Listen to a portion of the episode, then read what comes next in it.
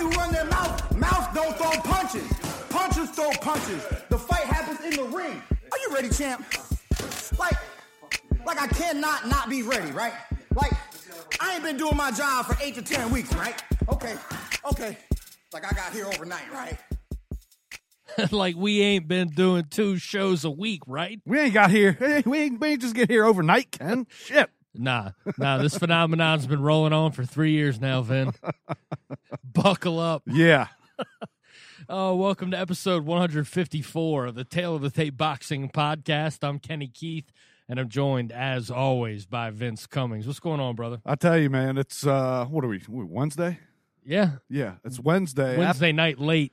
Yeah, uh, let's say this about uh, last weekend's affair and kind of the winding down of Triple G and Jacobs.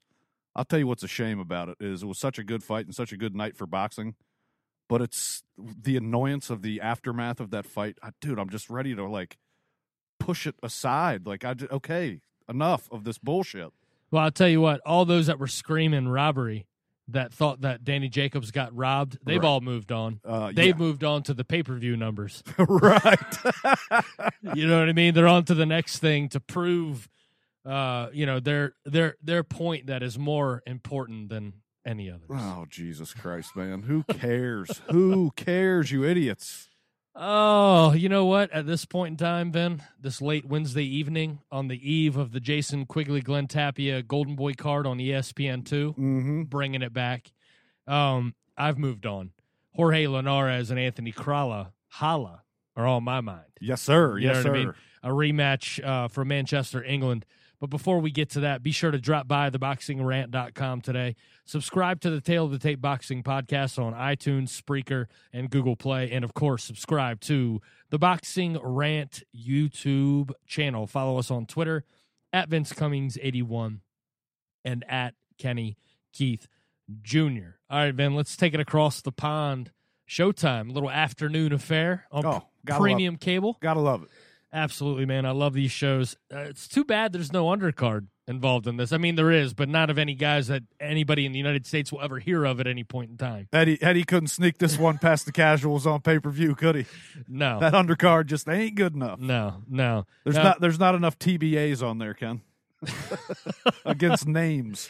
Oh man. Hey, at least we got two names in the main event, right? Yes, yes. And uh, we get to watch probably a you know a, a little less than an hour of boxing on a Saturday afternoon. I'll take it. Yeah, I'll take that appetizer. All right, it's a rematch this Saturday night, March 25th, again from Manchester, England on Showtime. Jorge Linares versus Anthony Crolla, part two for the WBA Lightweight Championship of the World. The first question has to be asked.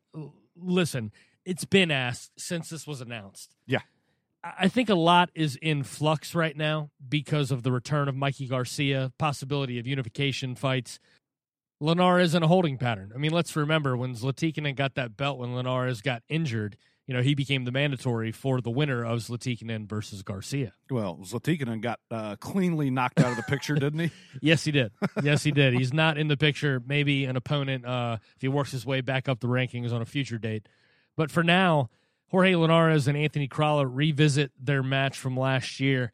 Then th- this was a fight that I know a lot of our UK followers of this show um, were actually in line with us on this one. It- you know, there were a handful of casuals that, of course, you know, don't know what they're watching and thought that Crolla won the fight. But it was a pretty dominant performance by Jorge Linares. I mean, yeah, I don't know how anybody could have seen it any less than nine three eight four. Jorge Linares. Oh, that fight. solid, solid. I mean, he dominated. He, he he's just a supreme fighter. I mean, you're talking about a guy that has.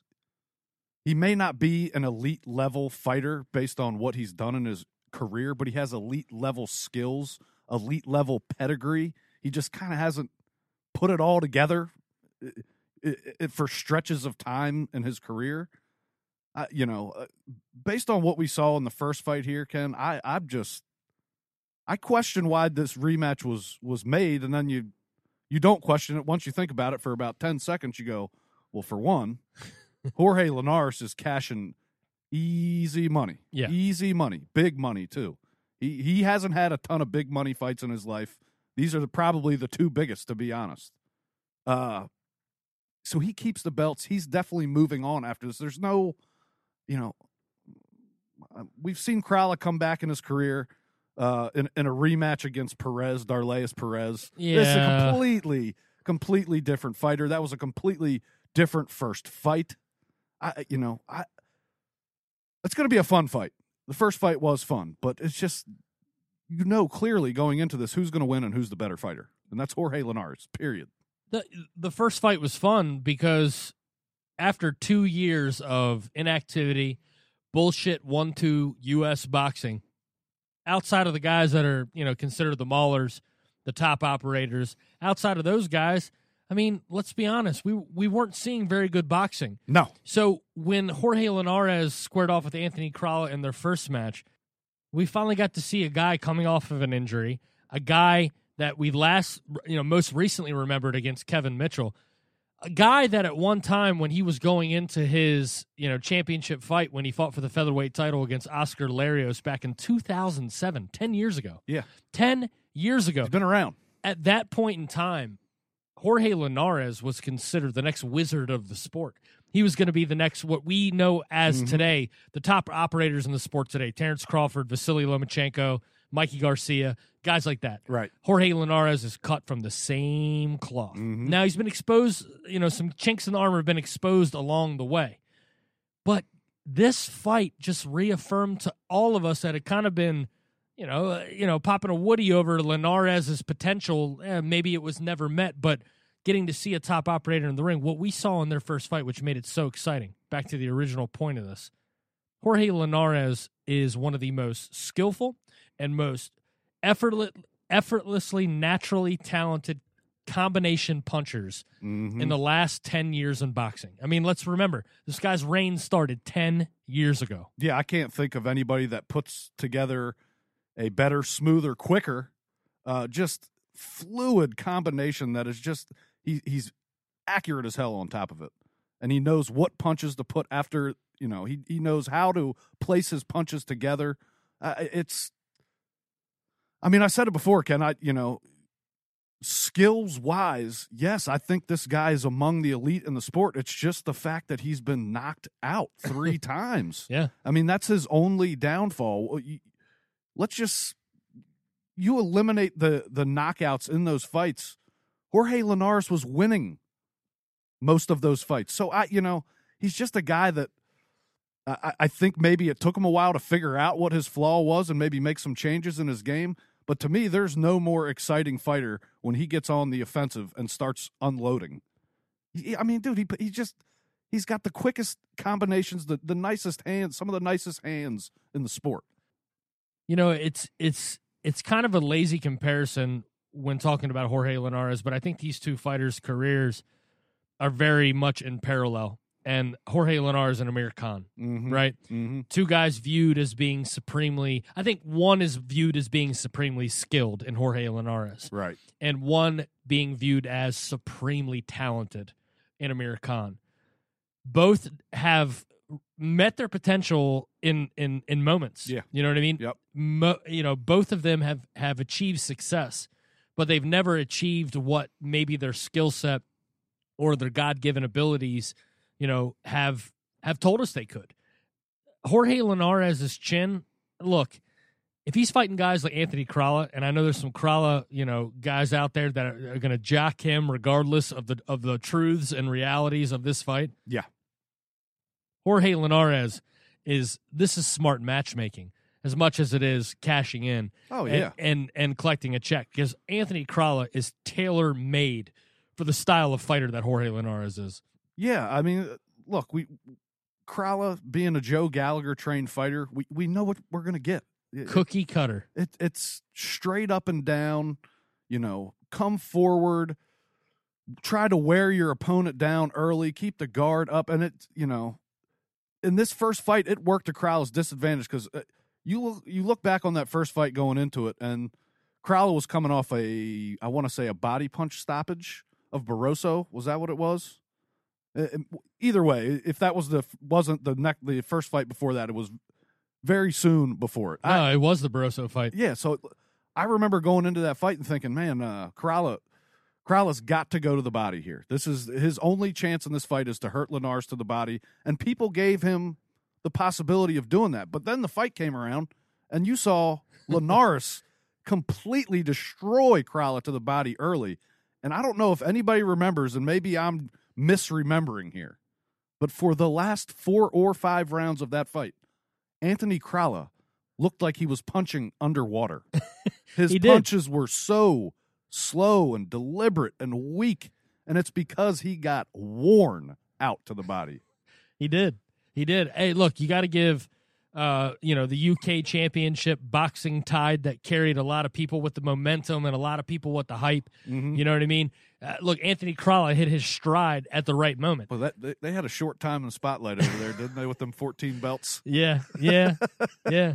But you know, I mean, look, he starts with the the majority draw against Arleas Perez, right? You talk- Right. you talked about it a little bit before. Well, he comes back in the rematch and knocks him out. Yeah. right? Mhm. So there you have a little bit of momentum. Then the Barroso fight, like you talked about, Barroso, the perceived like underdog, uh, uh, A side killer of the division. That I think everybody, and I admittedly myself too, I picked Barroso. Yeah, and got way too excited about a guy that was completely unproven. Yeah, yeah. And it, you know what? Look, if if if Crolla, you know, Crolla may be average for for professional prize fighters at the professional ranks. You know what I mean? mm-hmm. he you know i think that's where he stands um he definitely had enough experience and joe gallagher's little you know minimal uh i guess sort of stripped down all offensive game plan that he is you know uh filled the toolboxes of such elite talents as scott quigg and others Uh, Swifty Smith, uh, you know, the- Yeah. the, entire Smith clan, Ken. well let's just say this if the gallaghers have two two tools in their bag the high guard and the one two um Barroso only had one, and it was just that one overhand punch. That was it. Yeah, was that what was a lunging in straight left? Yeah, yeah, exactly. Um, what's your prediction for the fight, Ben? Uh, you know, I don't see any other way than this fight ending in a Lenar stoppage, and I see everybody saying that Lenar stoppage late, Lenar stoppage late. I, I, I don't see any other way that it goes, and I hate to be the guy that that you know kind of just jumps on what everybody else is saying, but I, it's it's I think it's plain to see, and everybody can see it. Linares is just way too fucking good for Crolla. Crolla, tough as hell, good fighter, top five in the division, but Linares is number one or two in the division. Yeah, I mean, this is uh, yeah, we saw how supremely skilled he was. Right. Okay, him traveling to the UK, eh, dude, he's been a road warrior a, a lot Oh, in his yeah, career. yeah. You know what I mean?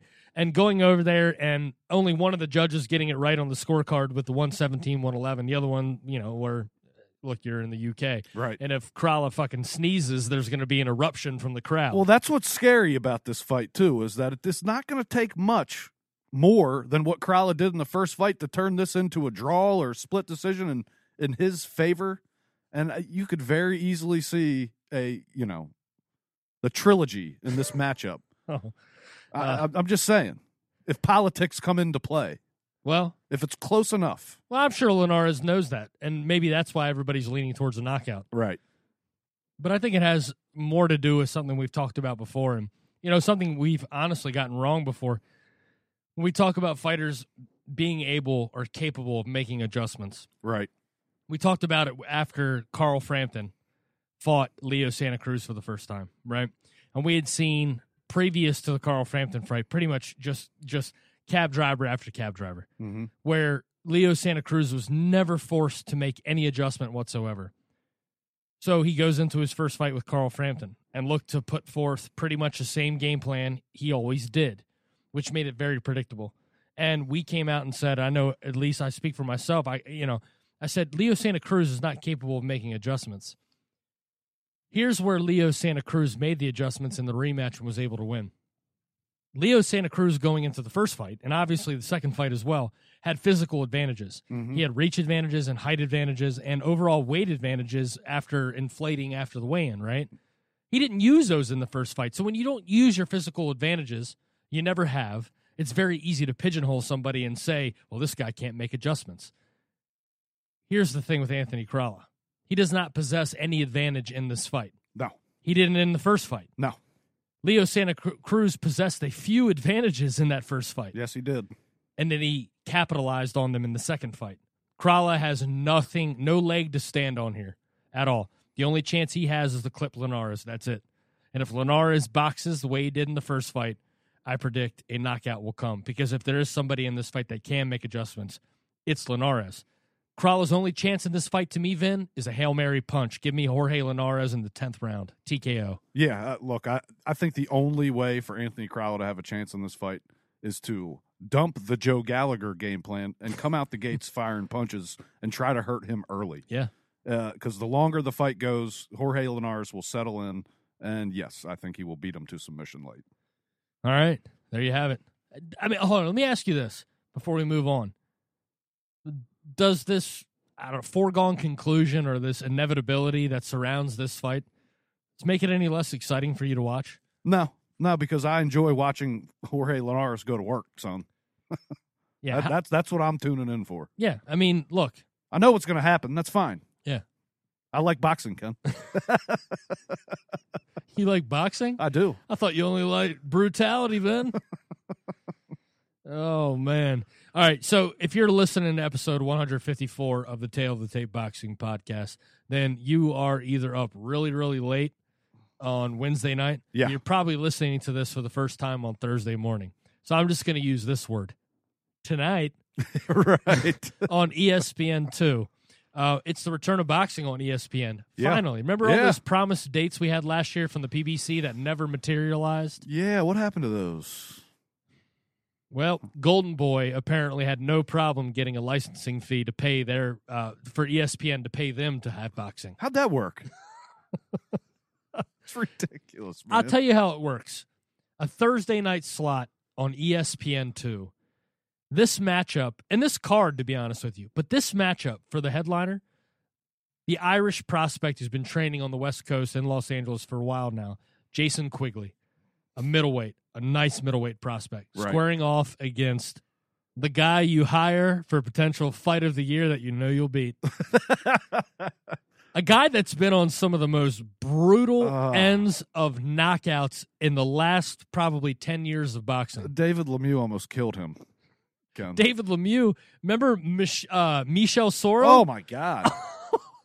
Dude, his head was what happened to Michel Soro? By the way, Uh, not to get off track here, but that was a good fucking fighter. I ain't heard shit from him. heavy-handed fighter, man. I think Yeah. he's battled some injuries and the fact that he fights in France. Yeah, Um, well, Glen Tapia, the remains of a Michel Soro fight, right. right? Um, and- and Jason Quigley, you have a prospect who's looking to take the rise on a journeyman fighter, Who's needed a fight for a while? and Glen Tapia is just skilled enough and has just enough power. Remember, he trained with Freddie Roach. I don't know if Roach is still training him for this fight or not. But my point is this.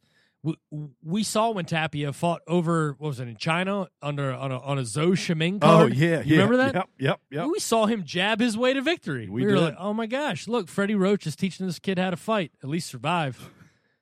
No, not so much. Um, but this is the perfect kind of matchup that was always meant for ESPN Friday Night Fights, and now we get it to kick off Golden Boys series. What do you think about this matchup? I love it, man. It, ain't going to go the full uh, ten or what is it? Ten rounds? Yeah, Who, who knows? it's a ten round fight. It ain't. It ain't probably going to go past five.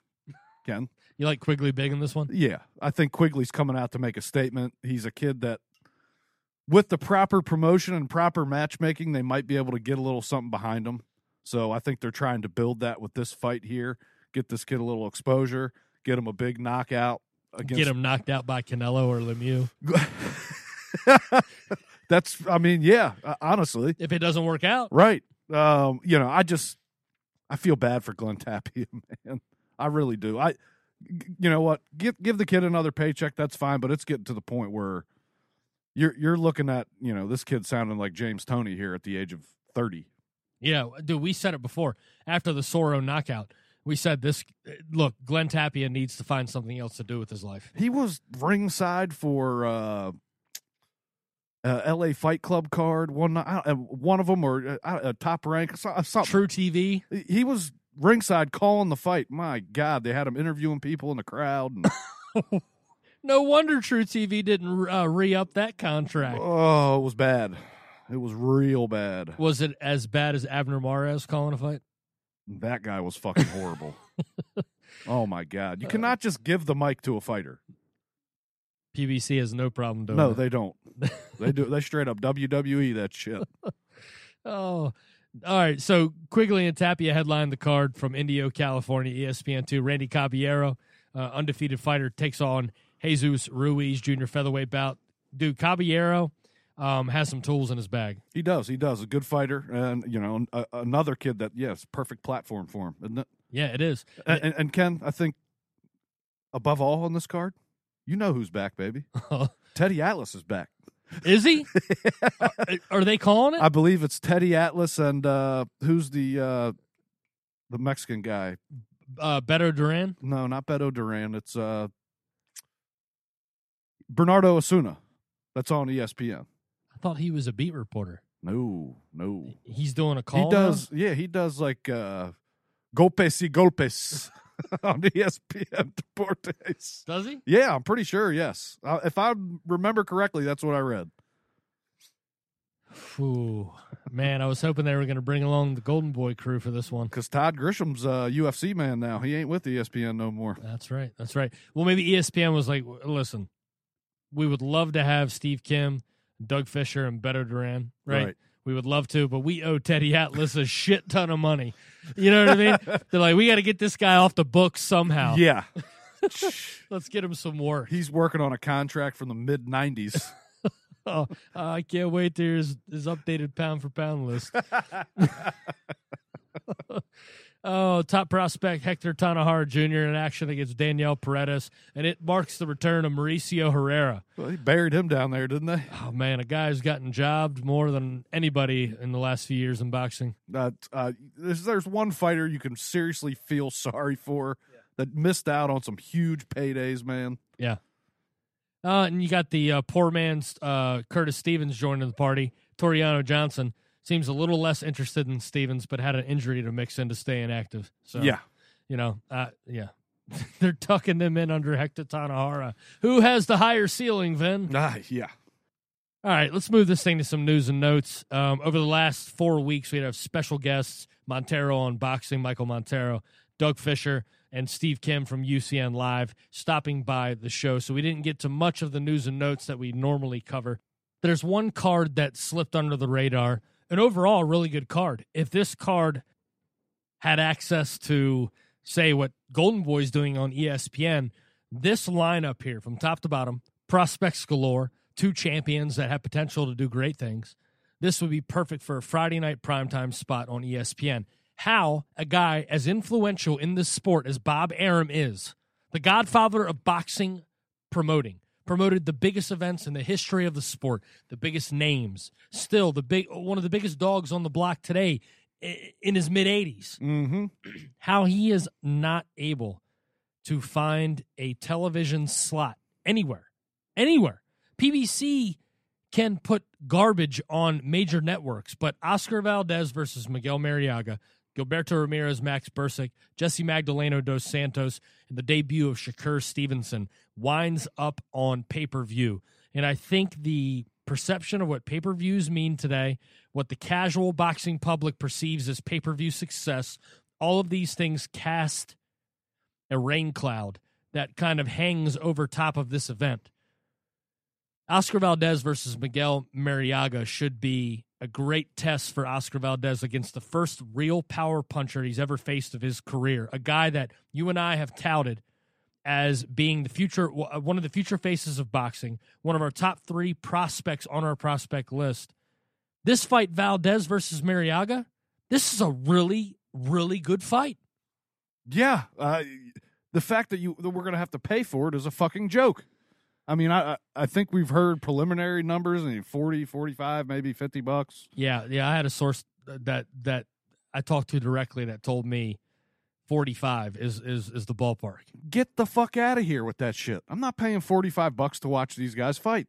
No, I'm sorry. I pay money for to have two channels already, a premium net two premium networks to watch fights. what does that cost you? Twenty five dollars a month. It's fourteen ninety nine or yeah, fourteen ninety nine for Showtime and fifteen sixteen ninety nine for HBO. Over thirty bucks yeah. a month. Yes. That's I- like getting fucking uh, an Eddie Hearn pay per view every month. Yes, it is. Uh, uh, basically, you're right. You subscribe to Matchroom pay per view. Yeah, as many as, as many as Eddie puts on. What two a month over there? So yeah, Oh, it's so funny, It's man. ju- it's just a shame. if this was twenty bucks, what do you do, Vin? twenty bucks, I might plunk down the twenty. I I may just plunk down the twenty dollars, but forty five. You this is going to be the most widely streamed event in the history of boxing events being streamed. I'm serious because there's there's enough talent on this card where every diehard boxing fan in this country wants to see these fighters, all three of them. Yeah, yeah. I mean, a lot of people aren't aren't very familiar with Jesse Magdaleno, though. Well, yeah, But, but he's a tough fighter, dude. I, I if you tune in for him, you'll want to tune in again. I guarantee you that. All right, so the the promotional faux pas Mm-hmm. by Honest Bob on this one. I honestly, I think Bob should foot the bill. Isn't it? Yeah, he should. It just, and I'm not going to say this about it, but it just comes off as lazy. It does. It comes off as fucking lazy. He can't afford You- to pay these guys out of his pocket, plus you know a little bit of support here and there, streaming this thing in Mexico, right? Mm-hmm. He couldn't put this on Top Ranks app, toprank.com, and just stream it Yeah. and just cover the purses and not make a profit. I mean, at some point, you got to, you know, you got to plant the seeds and, and water them for them to grow. And if that if that's at your cost to start with, you know, so be it. In this market, in today's market in boxing, and we're seeing that there's not as many networks out there and not as many people willing to pay for fights as there has been in the past. You got to get creative, man, and the, and and pay per view ain't creative. No, this is not helping Oscar Valdez's career because No. this kind of matchup should at least be on Spike or FS1 or something because this kind of matchup is going to. M- Marriaga's just dangerous enough and he's just good enough Mm-hmm. to to bring to force Valdez to to show us another level. Right, And who's going to watch it? forty thousand people maybe. And 35 of them will be streaming. Sucks, man. It's very disappointing. And listen, look, I've said this repeatedly. Mm-hmm. I don't give a fuck if you can afford pay per views or not. Right, I buy all the pay per views, or I go to your house and watch them. right. you know what I mean? Yeah, So I never bitch about paying for a pay per view. My philosophy has always been if you can't afford to pay for pay per view for the fights that you want to watch, move out of your mom's basement and get a fucking job. right. That's how I feel about it. Yeah, Never complain about pay per view. If you don't want to, you don't want to buy it. Don't buy it. What disappoints me about this pay per view is this is a hell of a prospect card, yeah. coming of age card, new champion. Gilberto Ramirez with the weakness at 168 right now Mm-hmm. has an opportunity to take over the whole fucking landscape at 168 He does. and have a pretty damn good career at 175. and, and can be an exciting fighter at times. But it's it's been a while since we've seen him. He's gonna he's gonna fight on this card on pay per view. A bunch of people are not going to see it. It's what is it doing for these guys' careers? Nothing. And the debut of Shakur Stevenson. Yeah, I mean, I, Michael Conlan gets a whole show to himself. you probably get away with telling the youngster that, hey, you're on pay per view and you, for your first fight. And they're like, oh shit, pay per view first fight. He's probably getting paid a little bit too. Yeah, yeah. You know what I mean? They said they had something big planned for him. Bob said there's. You thought what what uh what they did for Conlon was big. He said they got something big planned for Stevenson. We'll see what happens. We'll see if Conor McGregor's there, and we'll see if it's on free TV. What do you think, man? I think uh, Stevenson should come out in the full Apollo Creed garb, much like Conlan did with the Irish Apollo Creed garb, and let's just build this matchup up for like eight years. Oh man, only if Living they- in America, oh, Yes. the full. You got to go the whole nine yards here. I was just gonna say that. As long as they agree to the James Brown song "Living in America," We need the backup dancers. We need the fake bull with the smoke coming out of his. coast to coast, across the nation. oh, I love it. I love it. All right, so April twenty second, top ranked pay per view from the StubHub Center, the Yeah. mecca of boxing on the West Coast. Yes, sir. So uh, Valdez Marriaga sounds like action for as long as it lasts. I think the the card will be great. Period. It will. Oh, maybe. Uh, let's see. By then, my uh, my firstborn child should be two weeks old. I should be able to get away for that one. I bet you'll be sleeping. Probably. Probably. All right. So uh, more announcements. May twentieth, two thousand seventeen. HBO, Newark, New Jersey. Terrence Crawford takes on Felix Diaz, defending his unified WBC and WBO lightweight championship. What do you think about the matchup between Ter- uh, Terrence Crawford and the uh, former Olympian Felix Diaz? Uh, it's not a terrible matchup. I mean, I I- you know I think Terrence Crawford is is clearly the better fighter. Felix Diaz has the pedigree. He's beaten a solid fighter in Lamont Peterson. He's he knows what he's doing in the ring. I just feel bad for Terrence Crawford because there's nowhere to go at 140 pounds. There's just not much there. He's pinned in, isn't he? I mean, if Mikey Garcia hopped up there real quick and we could get that fight, all right, sure, I'll let you know. I, I know he wants to unify with the winner of Burns and Indongo after they fight. Uh, I'm fine if he unifies those belts and moves up, but there's just nothing that like every single one of those matchups that you could lay out for him, you're like, yeah, win, win, win, win. I don't have to think about it. I want him to get to 147, and I want him in some some top in with some top notch talent that is up to his level because it's not it's not there at 140. Felix Diaz is very fucking good, but he's not on Terrence Crawford's level. No, you know what? It, it seems with the uh, current track record outside of the ring for Terrence Crawford that he is best suited by being an active fighter, Yeah, not an inactive fighter. yeah, Because clearly, when he is not focusing on boxing or flying to Africa and doing charity, he's causing a ruckus. yeah. What what, what happened this time around? Something about a Something about a something, Vin. something about a something. But he's gonna have to see a man about that, isn't he? yes, he is. Um, yeah. uh, Look, as long as uh, Terrence Crawford stays out of the courtroom, and again, old honest Bob can keep him active. Um, look, the the matchup serves its purpose for now.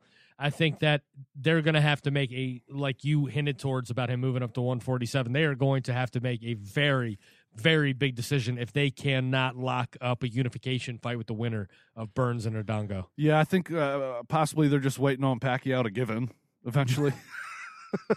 Because you know, Bob There's is so many guys Pacquiao can still beat. I, I You know, I know, but you know, Bob is just working on cons, and that's probably part of the downfall of their relationship over the Uh, last oh, you're exactly right. year and a half. Is Bob saying, "Hey, Michael, yeah, it's time for you. Yeah, Get you over guys, here, get over here, greasy son of a bitch.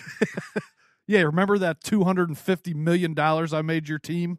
Yeah, I want some fucking payback. Get your boy in the ring yeah, and put my boy Terrence Crawford over, would you? uh, Cr- dude, Crawford needs something because he is. I'm not saying he's falling into the category of an Andre Ward or a guy who's wasting prime. If it continues much longer than 2017, he will have wasted a considerable amount of his prime. Absolutely, You know what I mean? absolutely, and and we haven't really seen him. He hasn't really had that career defining win. I mean, Postol, yeah, I guess, Yeah, he- okay. I guess that's it right now. But that ain't much. Where's Postol? Yeah, exactly, He went Postal. exactly. All right, Terrence Crawford versus Felix Diaz. We'll get into more of that fight as it approaches the unified WBC WBO lightweight championship on the line. One week later, on Showtime from Sheffield, England, it's the home of Special K, the special one as they call him, Kell Brook, squares off and defends his IBF welterweight championship against his mandatory challenger, Good fight, Errol Spence. It's official. good fight, good fight. What say you, Vin? I'm glad to see that uh, this will be a VADA tested fight.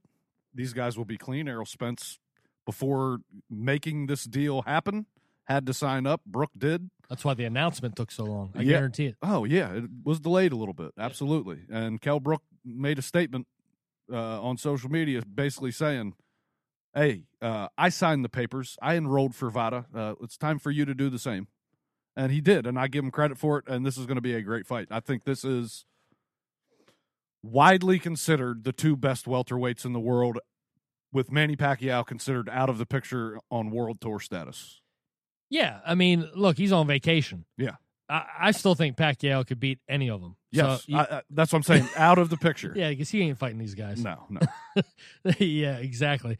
Um, so back into the actual world of uh, of of welterweight boxing. Uh, Look, there's a couple things. The VADA thing that you just brought up is huge. It really ends a lot of speculation and probably a lot of negative PR that an up and coming prospect like Errol Spence he does not need at this point in his career. I love that. uh, I love what's going on in the sport now that it's becoming known that this is being implemented. And yes, now fighters are fucking calling other fighters out. As they should. Clean this fucking sport up because Yeah. it's been a mess for a long time. Well, you know, people sleep on what kind of leverage title holders have in mandatory situations, especially against guys that are so hungry to get a belt and make their arrival on the world stage. So couple that, okay, the VADA testing, Mhm. right? Along with I guess it kind of goes along with the storyline leading up to last week's fight, the HBO pay-per-view with Gennady Golovkin and Danny Jacobs, the IBF weigh-in. Mm-hmm. The advantage that Danny Jacobs was able to get by skipping that weigh-in. This fight exists for one reason, this belt. And this belt only.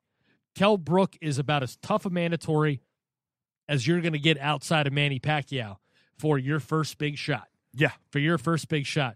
So we have VADA, and now people are like, oh, that IBF thing doesn't mean anything. Hey, you said it. You said, well, the WBC and the WBA and the WBO don't give a fuck, Right. right? In that situation, it becomes irrelevant. In this situation, it's very. Oh, this yeah. is why the rule exists. Yeah, when it's only for the IBF belt. Exactly. Especially in a fight where the challenger and the champion are the two biggest fighters in the division. Yeah, they had their pr- uh, first press conference today, and uh, Kell Brook looks pretty, pretty big. Yeah. And all you could hear when they're having their face off is, is Team Spence sitting there going, "Just make weight, son. You better make weight. You gonna make weight."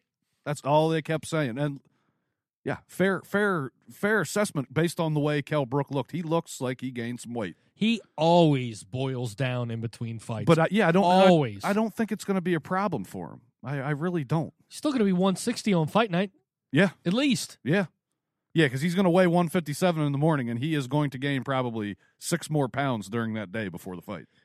But he's also fighting a guy that is about an inch taller and has a very similar physical build. Yeah, I think Spence will probably, dude. I think we're going to look at two guys about 162, 163, standing relatively nose to nose to each other in this fight. yeah, yeah. And look, uh, based on the picture I saw in the face-off, I don't know if it was angle or whatever, but Errol Spence is definitely the bigger man. There's no doubt about it. No doubt. Absolutely no doubt. Uh, you know, I don't know if we see that come play, you know, play to his advantage in this fight because Kell Brook is a sturdy, strong man, whether he looked a little smaller or not. Kell Brook is built like a brick shithouse. Has one of the best natural boxing stances in the game today. Very sturdy, very sturdy. Centered. base. Yeah. Upright, center of gravity. I mean, Ken, the, the biggest question in this fight is Kell Brook has been in the ring with good fighters. You know, Sean Porter and Golovkin are the two best. Mm, You say what you want about Sean Porter. That's a tough fight to win for any fighter. Oh, I think I think Porter gives Spence fits all day. Porter will go the distance with anybody, in my opinion. Yeah. And it will be a tough fight for any of them. He will mentally push them to the edge just based on the pressure he puts on. And Ken, Errol Spence ain't been in the ring with shit. No, He, I mean, uh, okay, Chris Algieri. Mm, you know, Chris Algieri at welterweight was absolutely a zero. He had no punching power. Errol Spence had nothing to be scared of. and he won a robbery at 140 against Provodnikov. Yeah, yeah, yeah. That was a close fight. My point Right, is that Provodnikov is more of a legend of uh, of war right. than he is a legend of boxing. yeah, absolutely, absolutely. Oh man, look, man, look. Errol Spence in this fight, to me, has this one advantage, and it's something I can't get out of my head. Had this fight not come, and it's not immediately, there's a long layoff here for Kell Brook in the wake of the orbital bone fracture that he sustained against Gennady Golovkin Right. his corner threw in the towel. But it is Mhm. his last fight, right? Mm-hmm. So your next fight after that happens is going to come at a weight class 13 pounds lesser. It's, it's a weight class you've made your entire career, but you're going to come back down 13 pounds after getting your orbital bone crushed against probably the strongest welterweight in the world besides yourself, who can crack with both hands. I think if this fight was made a year ago, before the Golovkin fight, Right. Brook probably would have won a decision with a, a surprising knockdown in it. Right. I, I favored Brook 60 40 at that point. Those circumstances, as much as I want to ignore them and think that this is a 50 50 fight, that combination of things leading up into a Spence fight, and I know a lot of people are like, oh, he ain't proven shit, he's overhyped, blah, blah, blah. And I've been the biggest critic of him his entire rise, Right. good and bad. Those are dangerous circumstances to take on this mandatory, my friend. I'm not giving a prediction right now, No. but that's the feeling it leaves in my stomach. Yeah, you're right. I mean, to throw on top of that, he hasn't been at 147 for a long time, so he hasn't done that suck down dance for quite a while. No, And he's been at this weight, floating around probably, I want to say he was probably 180, 185 pounds before the Golovkin fight. Yeah. And guess what? He looks like he's close to that again. so that's a that's a serious boil down.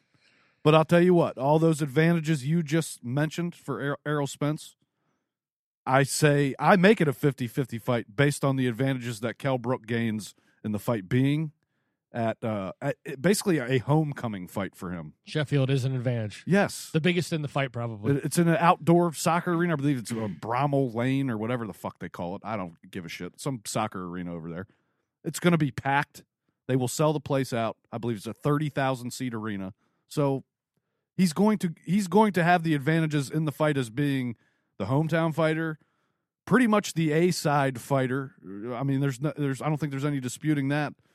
He's it's going to take Errol Spence a little bit more in his first fight if he wants this belt. He's going to have to do what Terrence Crawford did to Ricky Burns four years ago. Spence has never fought on this stage. No, he has not. He has not.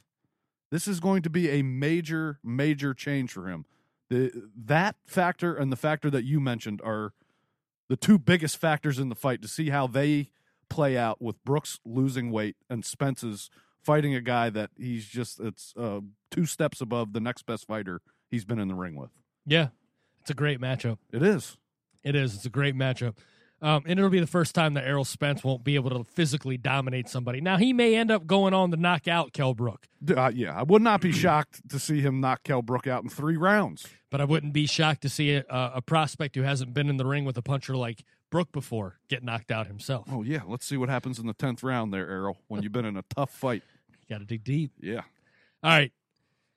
I think this is probably one of the greatest hashtags in the boxing universe, especially how everybody always harps on, oh, the sweet science and boxing skills, and oh, you guys, you guys don't know what boxing skill is. You know, Paulie Malignaggi's always lecturing us about that, Of course. about how we don't know, you know, and, and always downplaying these great matchups like Salido Vargas and Provodnikov, Bradley, and all these great fights or whatever, saying, oh, you guys don't know what the fuck you're watching. Doug Fischer has the greatest counter hashtag to all of that. Instead of hashtag sweet science, he says hashtag savage science with the announcement of Miguel Berchelt defending his WBC junior lightweight championship against none other than Tak Mira sometime this summer in Los Angeles on HBO. Them boys don't play around down there at one thirty, do they? They get right to it. I mean, these guys are beating the shit out of each other. Yeah. I mean, they're putting each other through the ringer. And uh, you know, I'll step out on a limb right here and say Miguel Berchelt is the youngest, freshest of that bunch, Uh-huh. and I think he'll prove it against Muir in this fight. I think this is going to be a war. Oh, it's gonna be. Muir ain't going down without a fight. We know that. and let's get it clear right now for all those that criticize us for loving fights like this. This is not on the skill level of Vargas and Salido. No, no, it's not. It's not. Vargas and Salido are very highly experienced craftsmen. These two, Berchelt, we don't know what kind of craft he has yet. All we know is he's big and he's violent and strong as fuck. Strong as an ox. Yeah. And Takmira carries the legend of the iron fist in his left. right. You know, so the combination yeah. of the two, and, and Miura's got a great chin, you know, minus the Vargas little. Uh, uh, I, hope, I hope you didn't cast your vote for Fight of the Year on uh, Chocolatito Rungvisai yet, because this one has a serious chance. I think it's got about, yeah. 100% chance that it'll be equally as violent. Yeah. All right. Close the show with this. Mm-hmm.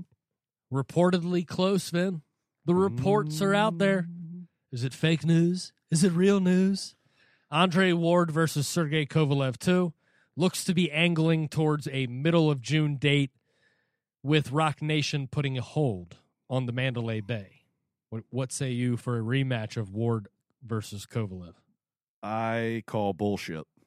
You don't think it's happening? I don't Oh, I thought you were going to get stoked. No, I don't think it's happening. I, I think this is going to get dragged on. I that you call call it a cynical point of view on it, but you know it is what it is, man. I just and maybe maybe it's been quiet, and maybe that's a good thing for for the negotiations of this fight. I don't know. I don't think there's any way Andre Ward, if you're ever going to fight again, Andre Ward, you have to fight Sergey Kovalev again. yeah. I mean, you will get no zero respect otherwise. So maybe I'm wrong. He has an opportunity to silence us. And anything that involves Andre Ward, Ken, I just I gives me pause to like. This is Andre Ward. Let's be careful what we believe that's coming out of this guy's mouth. oh man. I think it's going to happen. Yeah. Yeah. I think Andre Ward dude, he he he doesn't he's like the Washington Redskins. He's a PR nightmare. He like He, ba- he can't get out of his own fucking way. No, he backpedals out of an idiotic statement by following it up with something that confuses his first idiocy. You know what I mean? Like, he, dude, it's such a clusterfuck the way that he. uh, Look, I get it. He's a self-made man. Okay, he keeps everything. Look, it's all him. He doesn't have a publicist. Tr- trust me, he doesn't have a publicist. No. because if he did, he wouldn't say the things that he says. He gets under our skins. There's still enough Andre, diehard Andre Ward fans out there. What happened in the first fight? Is this going to do astronomically far superior in pay per view buys than the first one? Nope. No. Because the first fight wasn't good enough. No. I mean, it was for diehard fans Yeah. because we were stressed out as fuck on all sides. Right. Whether you were supporting Andre Ward or Sergey Kovalev, everybody's butt was puckered tight. Oh, yeah. That was a tense fight. It was. Andre Ward has one angle from here on out. I don't want to see him fight again if it's not Sergey Kovalev. hmm But if you're going to make one positive public relations move before you retire, go out, make the rematch, beat him, and shut up guys like Vince Cummings and Kenny Keith once and for all. That's all he has to do, Vin. Yeah. Just make the rematch and win the fight, and you shut us up forever. and it shouldn't be that hard to do when you sit there and tell everybody that you won the first fight. So if you won the first fight, Andre, come on back, make a little scratch, and win the second fight. And really win the second fight. this time, actually win the second yeah. fight. I know you got it on paper. I think it's going to happen. I, I hope so, man. I, I'll be just as pumped for the second fight as I was for the first fight. And I tell you what, HBO will be just as happy to see Andre Ward go as Roc Nation will off their books. Because what Andre Ward's been able to pull off in the wake of his inactivity, his lawsuit with Goossen Promotions, Andre Ward has gotten away with highway robbery, mm-hmm. getting paid what he got paid. When you're telling me you can't pick up Valdez versus Marriaga, you couldn't pick up Manny Pacquiao versus Jesse Vargas, which was going to be a pay per view anyway, so you would have recouped something. Right. You won't pick up this, you won't pick up that because of budgetary cuts and a pending corporate buyout. And uh, dude, it's one excuse after the other, but you have no problem paying Andre Ward's way for him in the wake of doing nothing other than disrupting his own career and casting just I mean, dude, again today, I know it's pound for pound rankings, and this just delegitimizes the concept of them together, which is why we don't do them anymore.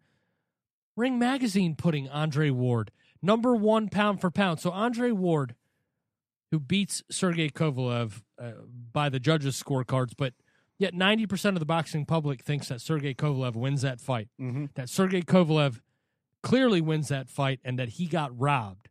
Chocolatito, who is the pound for pound king, puts forth one of the most valiant efforts we've seen in modern boxing and gets robbed. So the pound for pound king gets robbed, and a guy who robs somebody moves into the number one slot.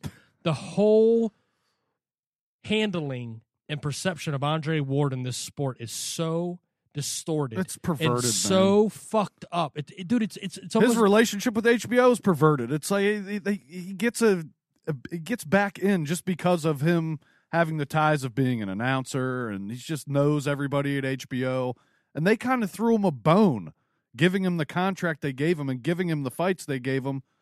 Only they told Andre Ward, only if you fight Sergey Kovalev or apparently Gennady Golovkin, but we we all know about that deal. But you they were basically told him you are going to have to at the end of the rainbow fight either one of two, of these two guys or we're not signing you to shit. But so- they just gave him the pot of gold. And they did. They gave it to him for sure. I you know, it's that they give a guy like Andre Ward all that money They paid him for three bullshit fights before he gets HBO. Apparently, a fight that they think they're going to make money off of that they probably really didn't make that much money off of in the end. And it takes away from guys that deserve to be getting exposure and guys that will be there in the future for, for fights on HBO. This guy's taken away from it. I don't know, man. It's just, it's frustrating. It's fucking frustrating. So do you think part of your your your cynicism or or your skepticism on this fight being made is because part of you really doesn't want to see it again? Uh, yeah, and this is coming from a guy who used to love Andre Ward. He used to be my favorite fighter in boxing four years ago. Got you bent over the fucking coals, doesn't he? That's not easy to say in a public forum. Let me tell you something. It's not that many people listening. Then. oh, there's not that many. All right, man. Let's end it right there.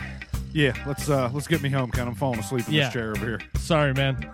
Too many pee breaks tonight.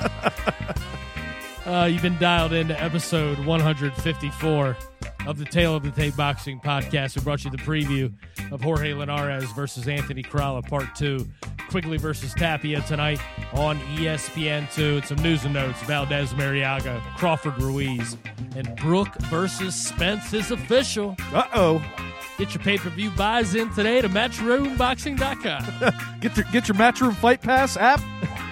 hey, man, I bought one of those one time. I wouldn't be telling anybody that. I hope Brian King's not listening right now. oh, be sure to drop by theboxingrant.com today and subscribe to the Tale of the Tape Boxing podcast on iTunes, Spreaker, and Google Play. And be sure to subscribe to the Boxing Rant YouTube channel. Follow us on Twitter at Vince Cummings81 and at Kenny Keith Jr. So until next week, when we bring you the post fight of Linares versus Crolla Part 2, you've been listening to the Tale of the Tape on theboxingrant.com. Muchas gracias, everybody.